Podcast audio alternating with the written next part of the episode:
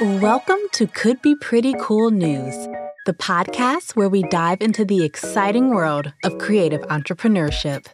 I'm your host, Kacie, and together we'll embark on a journey to explore this dynamic ecosystem from multiple angles, including academia, research and data, community building, and compelling personal narratives from creative entrepreneurs themselves. Get ready to be inspired, informed, and empowered as we uncover the stories and strategies behind building successful creative ventures. It's time to discover why the world of creative entrepreneurship could be pretty cool.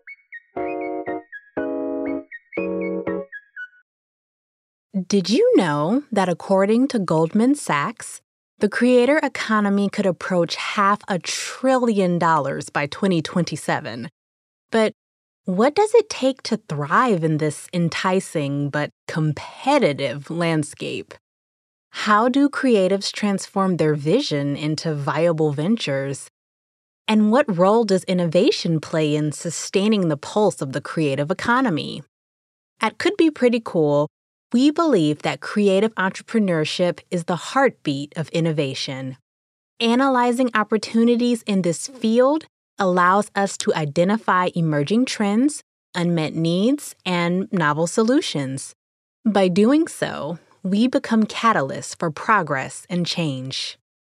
The creative economy is a powerhouse, and by analyzing opportunities within creative entrepreneurship, we hope to contribute to economic growth, foster job creation, stimulate local industries, and promote cultural richness, all of which benefit our communities.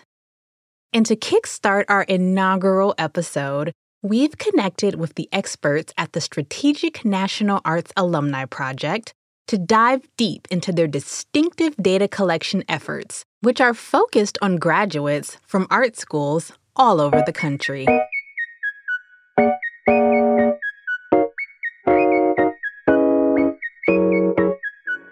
So, thank you so much, Lee Ann, for being with us today. As we are getting started, I would love for you to just talk a little bit about your background and how you got into the work that you do. Great. Thanks for having me. My name is Lee Ann Scotto Adams, and I'm the current executive director of the Strategic National Arts Alumni Project. And our acronym is SNAAP. And it's a national research organization that collects and analyzes data from arts graduates across the United States. I'm an arts alumni, practicing artist, and an arts administrator. I hold a BFA from the Rhode Island School of Design and a master's from Northeastern University in nonprofit management and organizational communications. I have over 15 years of leadership work in the arts. And prior to joining SNAAP, I served as the executive director of another higher ed nonprofit organization called AAAE. It's the Association of Arts Administration Educators and a national um, membership organization that represents the graduate and undergraduate arts administration programs. And before that, I was with AICAD, the Association of Independent Colleges of Art and Design, which was a another nonprofit higher ed consortium um, representing the specialized art and design schools of the United States and Canada.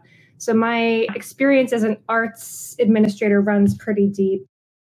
Well, yes, you have such an extensive background. And speaking of SNAAP Data and SNAAP and all the things that they do, could you tell us a little bit more about the mission of SNAAP and how it has evolved throughout the years? And even with your involvement, how has it evolved since you became a part of it?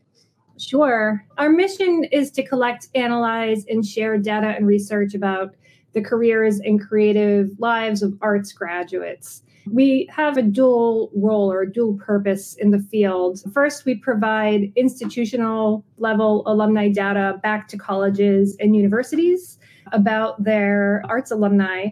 And also, we serve data to the field, and we are the best source of national survey data on post secondary arts education. And we inform a variety of stakeholders, including policymakers, administrators, scholars, journalists, arts advocates. And when I say arts, we define arts in a very broad sense. So we include architecture, film, music, theater, dance, creative writing, all of the above, not just visual arts. When you think of the arts, I think most people think of visual arts or fine arts. The SNAAP data really provides the first sort of national profile of how artists educationally and professionally prepare in the United States and, and allows for a deepened understanding of what really constitutes artistic success. It's not just a, a financial measure or return on investment. What really is the sort of comprehensive picture of what is artistic success. I know I'm going on, but I just to give you a little bit of context. So SNAAP collects data through a national online survey and the first survey was launched in 2008. And it was developed really because of the need of art schools and programs um, for reliable alumni outcomes data. There just wasn't a source for that data.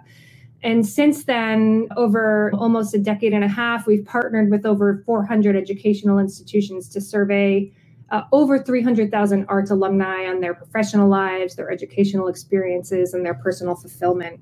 Um, we administer these large scale surveys once every five years. The most recent survey was launched last year, and the survey included a couple of different updates that were timely, such as more questions aimed to understand alumni sense of belonging at their educational institution. And then also, we expanded to attempt to measure the impact of COVID 19 on the lives and careers of arts alumni. These updates not only provide timely insight into current conditions impacting creative workers, but they also significantly enhance the uh, sort of larger representativeness of the SNAAP national data uh, and the, the ability to draw broader conclusions from it. That's really interesting. I love how you said that there have been many studies, national studies, regional studies that are focused on the economic impact of the arts. Mm-hmm. How much do restaurants make when people go to the theater? What are people spending in cities when they engage in arts related activities? And so I like how you are looking at a more holistic picture of an arts career. And so, on that point, I'm curious to know you mentioned an artist's uh, sense of belonging to their their former educational home, their sense of well-being. What other types of information do you all find the most valuable in assessing the impact of arts education? It really depends on who's asking college president would have a different information need than, let's say, a prospective arts student. Let's say would be different than the need of a, an arts advocate.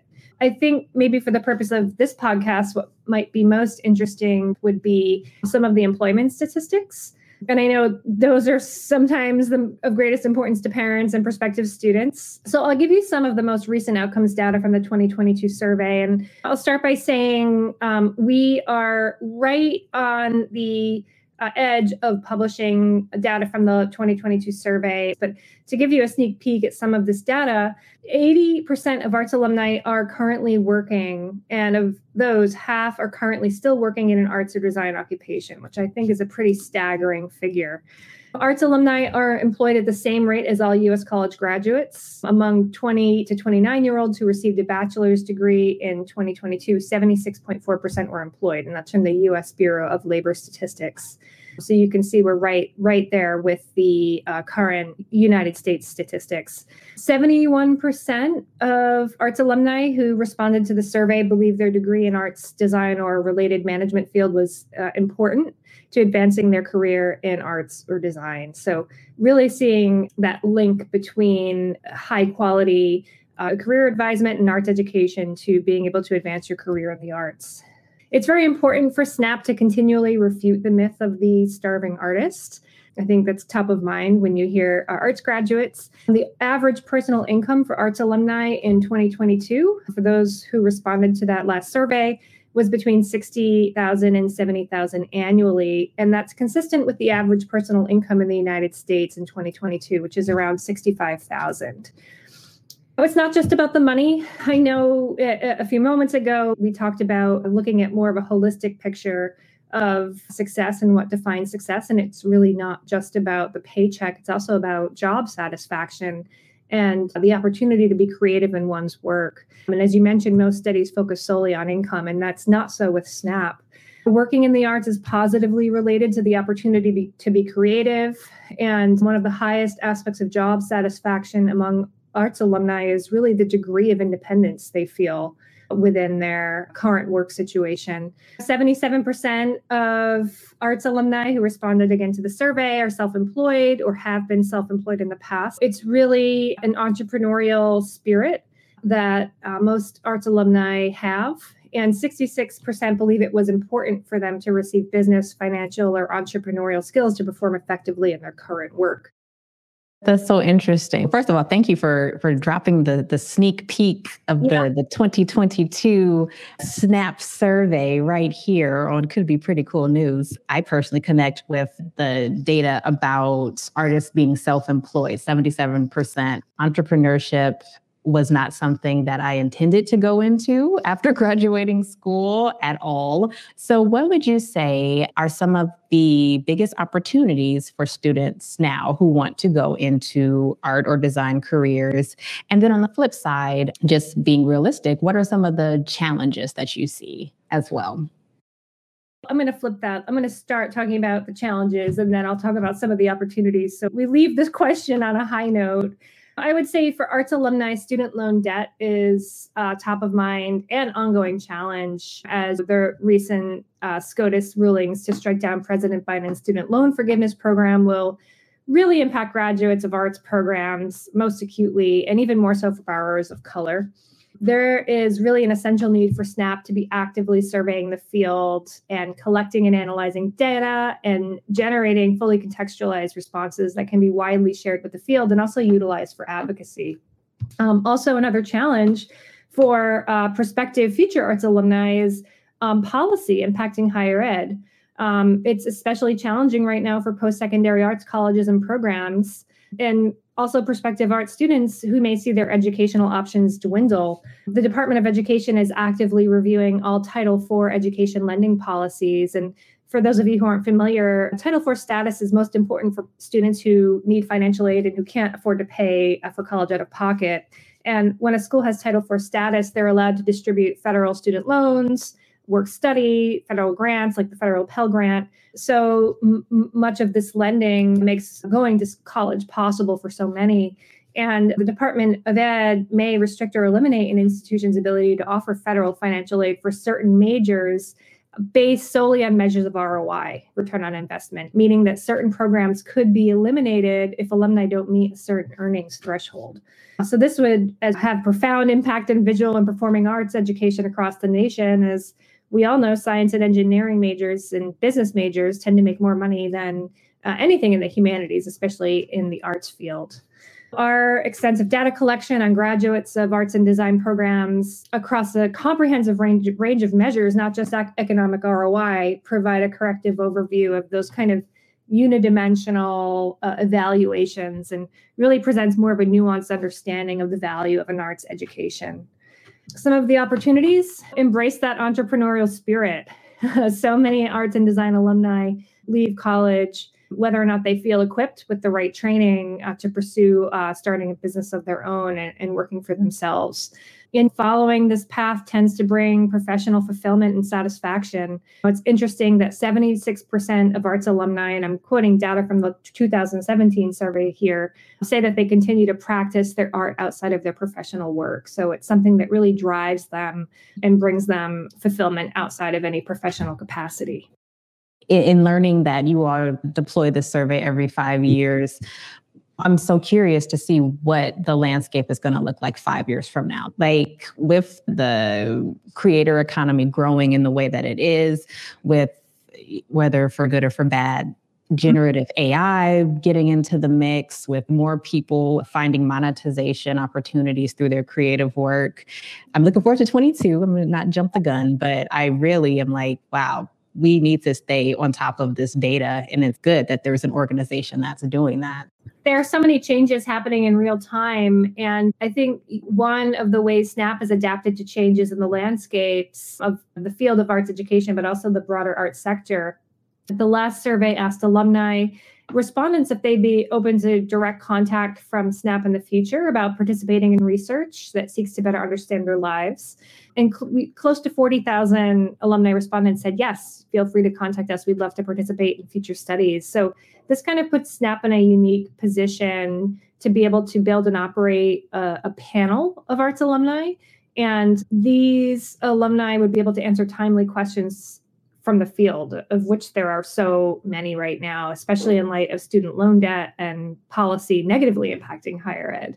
This panel will allow for direct connections to this population of creative workers and also provide an opportunity to be able to text them. So, one of the limitations with the large scale SNAAP surveys is that we have to send an email invitation to arts alumni, and just general email fatigue um, kills us all. I think half of our email invitations end up in spam.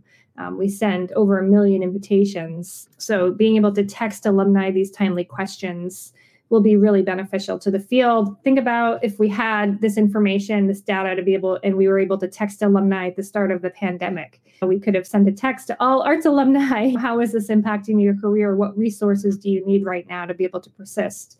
So, just the opportunities for the field are huge.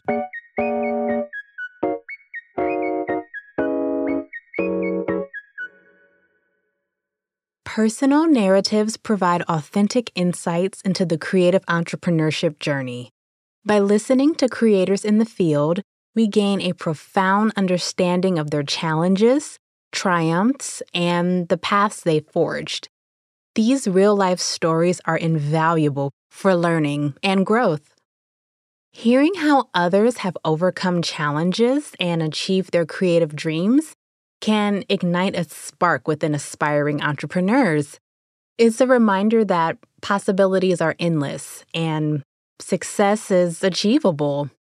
To that end, we had the pleasure of sitting down with B. Sonenreich, who shared her inspiring story of how her passion for film ignited the spark to establish a thriving community for local filmmakers to showcase their talents and shine.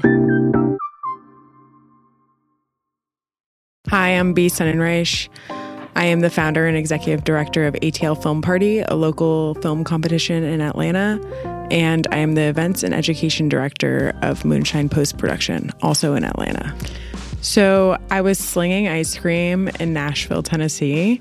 In about 2014, I had just graduated from Florida State University and was having a quick stint in Nashville to just have fun and listen to live music and work in the food service industry. And my dad called me up and he was like, You're publishing zines and you're slinging ice cream, and I need you to get serious. What are you going to do? And I was like, I think I can go to grad school. And he was like, Go to grad school.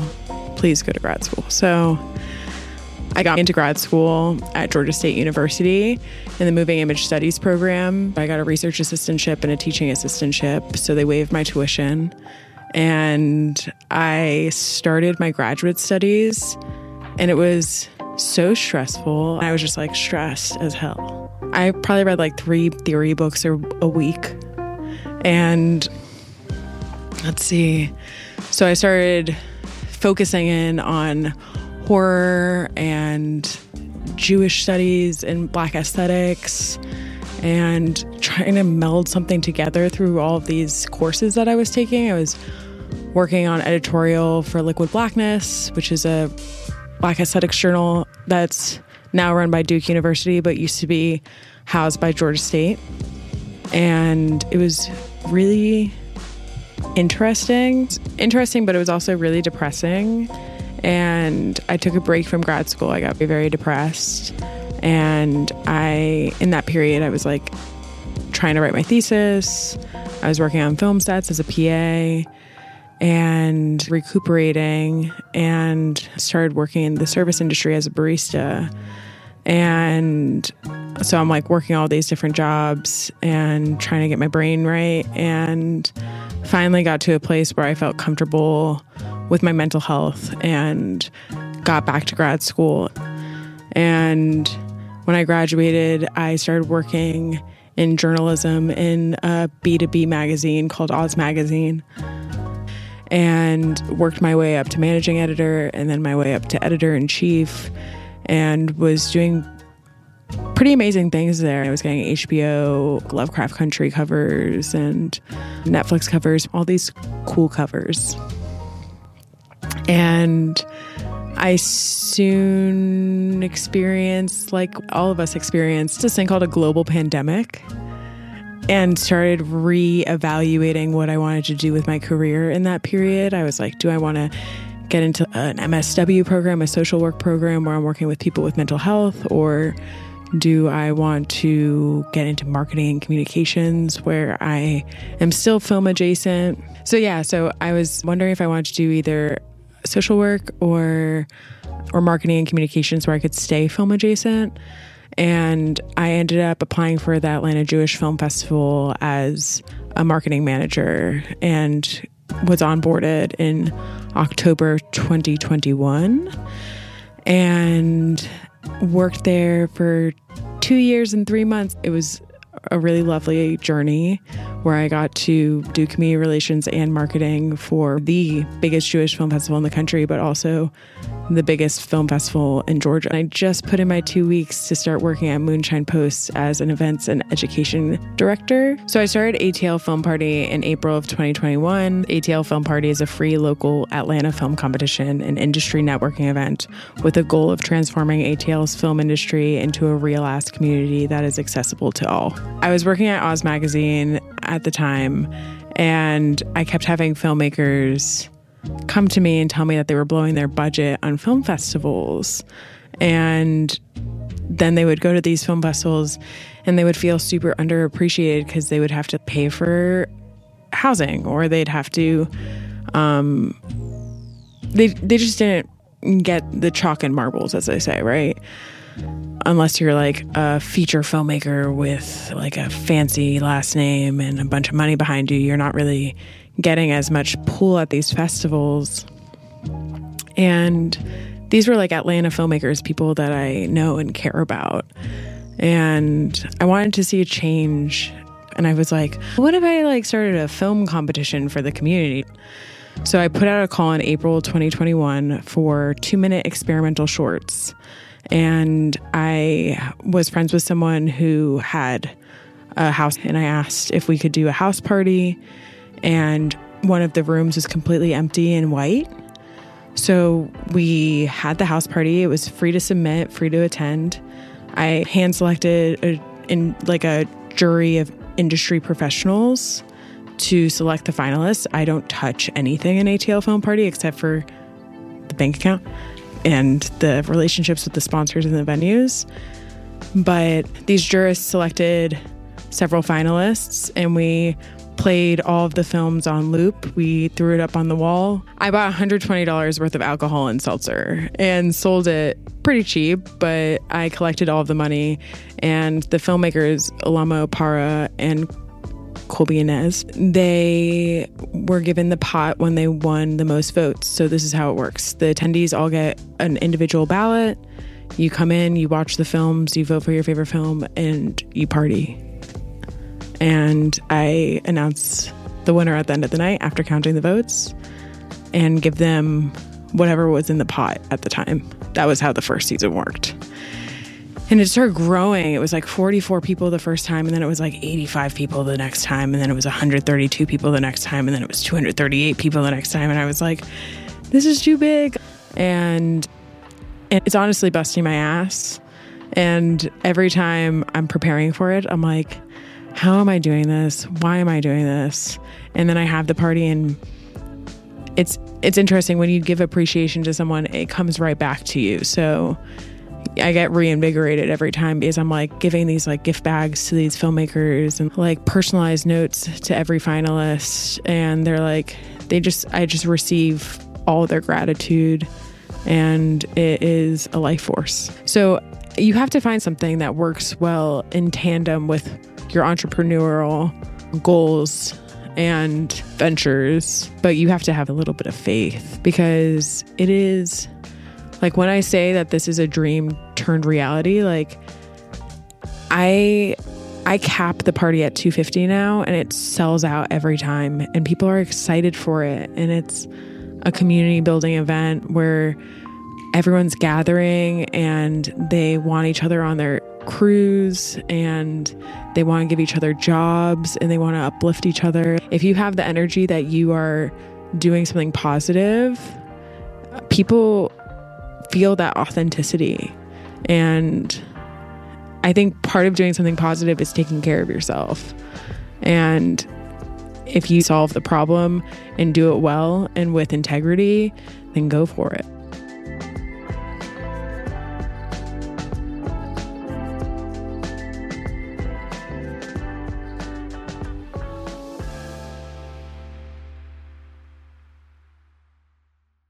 As we conclude our first episode, we want to extend our heartfelt gratitude to each and every one of you for joining us and to our two amazing guests. It's been an absolute pleasure diving into the world of creative entrepreneurship with you. Until the next time, we encourage you to continue nurturing your process. Farewell, and may all of your creative endeavors flourish. Could Be Pretty Cool News is a Could Be Pretty Cool original production that was workshopped as a part of the 2023 Google News Initiative Pre Launch Lab. Our executive producer and host is Kacie Willis, and our production coordinator is Liz Moore. The original theme music was composed by Camille Stennis, and our cover art was designed by Aaliyah Johnson. Special thanks to our guests, Lee Ann Scotto Adams and B. Sonenreich. To find out more about them, please visit our newsletter at couldbeprettycoolnews.substack.com. Thank you for listening.